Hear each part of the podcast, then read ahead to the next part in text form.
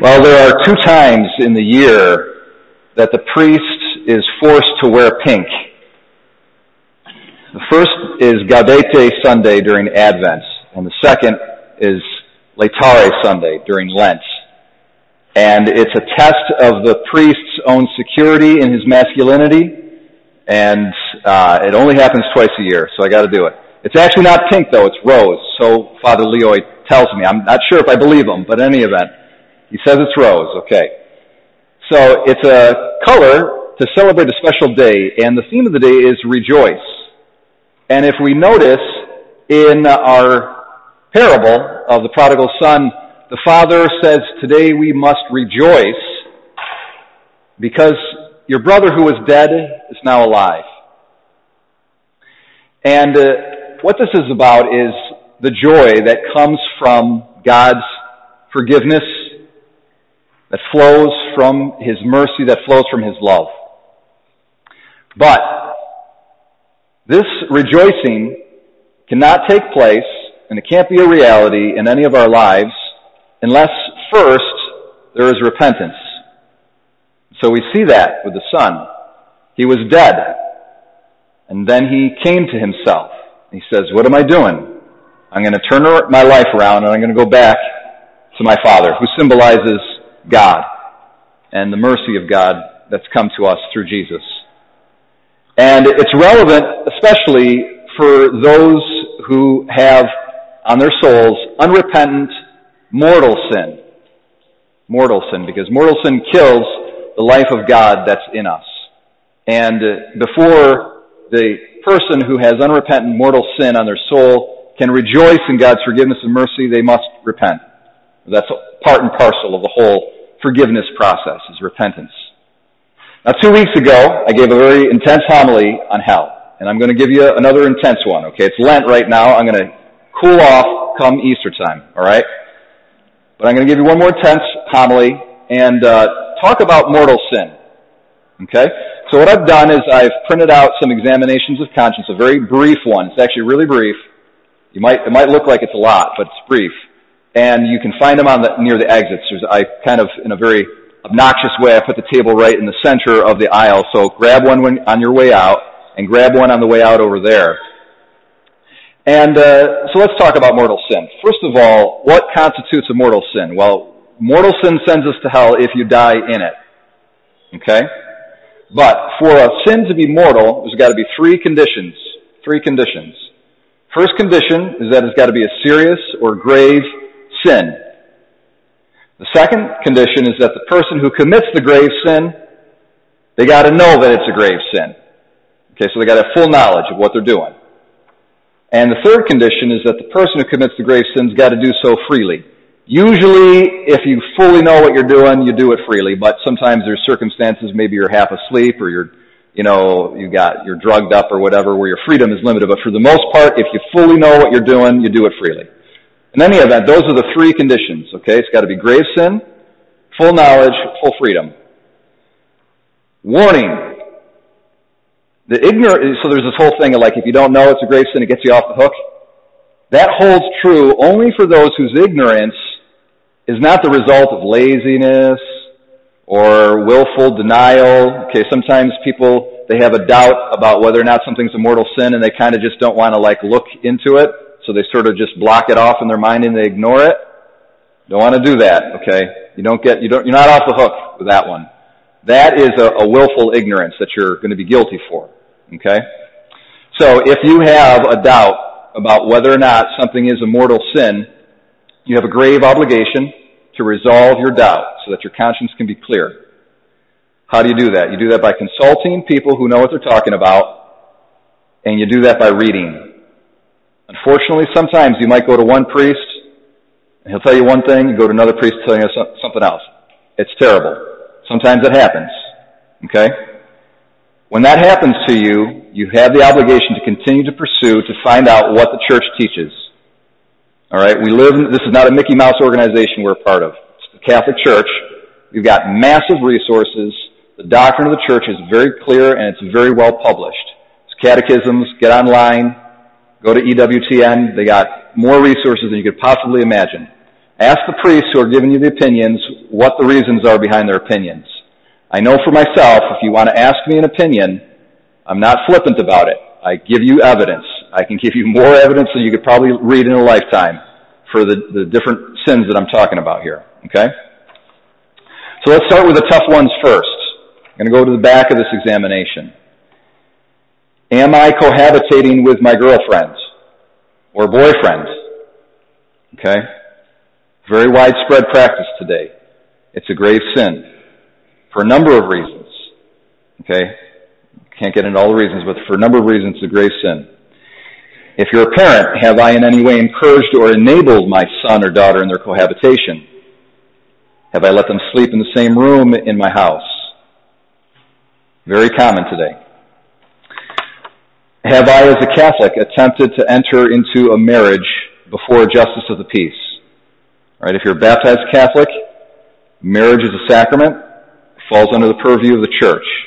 You gotta, you gotta do it the church's way. You can't go out with the civil authorities and get a marriage. It's not recognized in God's eyes as well as the church's eyes. Have I, without a truly just reason, sought to obtain a civil divorce from my spouse? Now, a few months ago I gave talk on divorce, and there are specific and limited circumstances within which a Catholic can seek to be separated from their spouse, even pursuing the civil effects of that separation. It is possible. But it's not something you just go off and do on your own judgment. If it's a case of abuse, there's various circumstances that might justify it. In any event, you have to do it in consultation with your with your parish priests. You've got to be very transparent, okay, and communicate with your parish priests. If you've been divorced, or if you've sought a divorce and you've attained it, have you sought to enter into a civil marriage after that divorce? Grave sin. Okay, this stuff is really sensitive. Uh, this topic in particular is the most difficult topic that any parish priest has got to deal with. All right, and uh, I'm speaking uh, out of love. I've given my life for you guys for the salvation of your souls. I'm interested in saving my soul, not going to hell, going to heaven. And I want that all for you. I want to rejoice with all of you. I want to party with you.